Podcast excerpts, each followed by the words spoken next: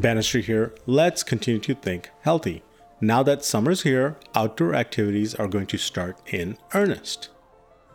It's time to take some preventative measures against Lyme disease.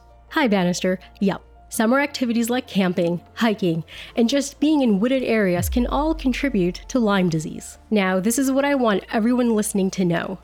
Lyme disease is actually more common than what people expect. Some of the more common symptoms are fatigue, joint pain, and you may find swollen lymph nodes. I want you to know that Lyme disease is a bacterial infection, and simple antibiotics will do the trick.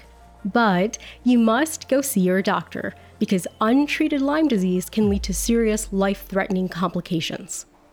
Look, the takeaway here is this: go enjoy your life, spend time outdoors, but if you're in areas where there's a lot of Lyme disease, just make sure that you're wearing protective boots and clothing.